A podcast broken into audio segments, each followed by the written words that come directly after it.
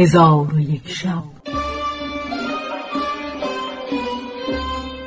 چون شب 446 برآمد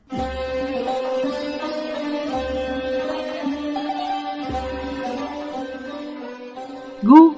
ای ملک جوانبخت، چون قاری شرمگین از مجلس به در رفت،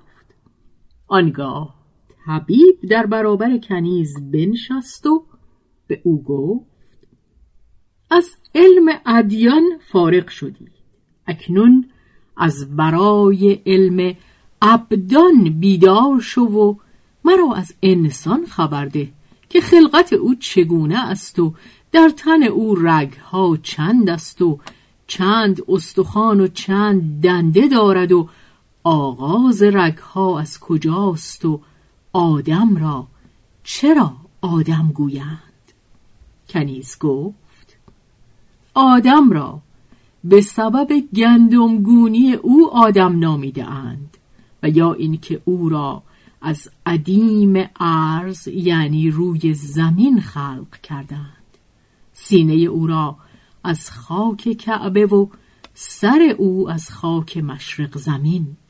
و پایهای او را از مغرب زمین خلق کردند و از برای سر او 7 در آفریده شده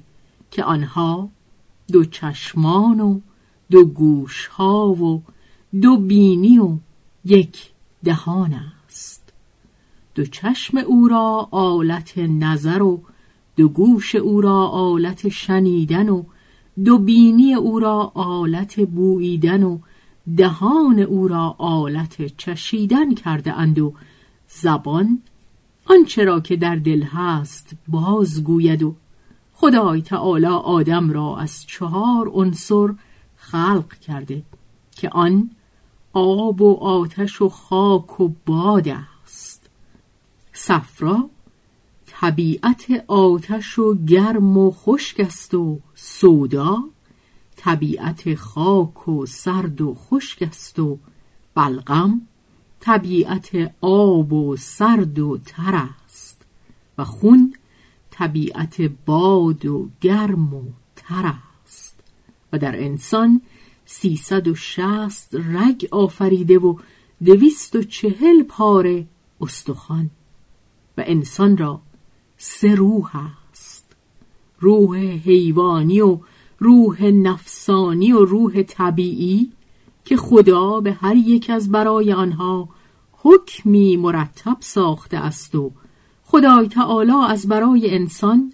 قلب و کبد و جگر و شش و روده و 2 کلیه و مغز و استخوان و پوست و 5 حواس سامعه و باصره و شامه و ذائقه و لامسه آفریده و قلب را در طرف چپ سینه و معده را در پیش قلب قرار داده و جگر را باد بزن قلب آفریده و کبد را در طرف راست سینه محاذی قلب آفریده. طبیب پرسید ای کنیزک، مرا خبر ده که سر انسان چند طبقه است؟ جواب داد 3 طبقه است، مشتمل بر 5 حواس باطنی که آنها حس مشترک و خیال و متصرفه و واهمه و حافظه اند. طبیب جواب داد ای کنیز، مرا از هیکل استخوانها خبر ده. چون قصه به دینجا رسید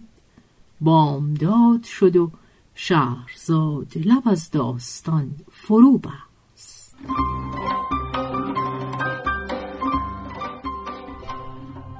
به روایت